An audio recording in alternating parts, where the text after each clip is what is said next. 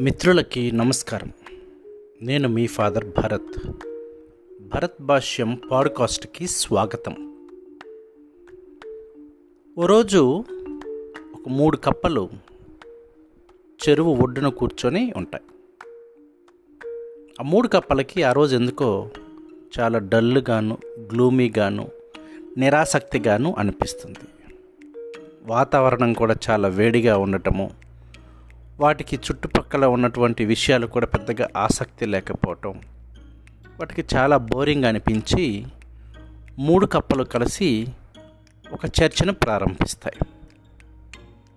ఇప్పుడు వాటిలో ఒక కప్ప ఆకాశం వైపు చూసి ఆకాశంలో ఎదురుతున్నటువంటి పక్షుల వైపు చూసి అరే మనం కూడా ఆ పక్షుల్లాగా ఉంటే ఎంత బాగుండేది? ఈ ఆకాశం పైదాకా ఎగురుతూ వెళ్ళవచ్చు అన్నీ చూడవచ్చు. మనము కేవలము నీటిలో మాత్రమే ఈదగలము నేల మీద గెంతగలము. కానీ పక్షులు చూడండి ఎంత హాయిగా ఆకాశంలో విహరిస్తూ ఉంటాయో అని ఆలోచిస్తూ ఉంటాయి. ఈ లోపల ఒక కప్ప కలల కంఠం ప్రారంభిస్తుంది.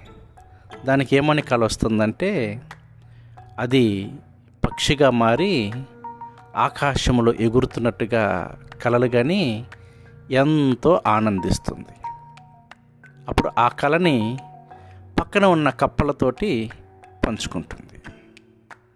మరలా రెండవ కప్ప అంటది అది కూడా కళల కంఠం ప్రారంభించి ఆ కళ అయిపోయినాకంటది నాకు ఇంకొక కళ వచ్చింది నువ్వు ఒక కప్పవే రెండు పక్షులుగా మారినట్టు కళ వచ్చింది నాకు నువ్వు ఎగురుకుంటూ ముందు వెనక రెండు ప్రక్కల చూసుకుంటూ ఎగురుతున్నట్టుగా నాకు కల వచ్చింది.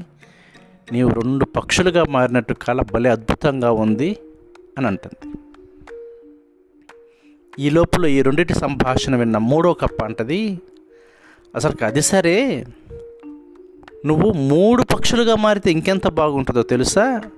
ముందు వెనక చూసుకోవటమే కాకుండా నిన్ను నువ్వు ఎగిరేది ఎలా ఎగురుతున్నావు అని దూరం నుంచి నిన్ను నువ్వు పరిశీలించుకోవచ్చు కదా అని అంటుంది.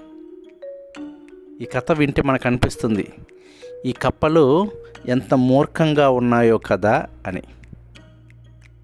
మిత్రులారా ఒక్కొక్కసారి మన ఆలోచనలు కూడా మనకి మూర్ఖంగా అనిపిస్తూ ఉంటాయి.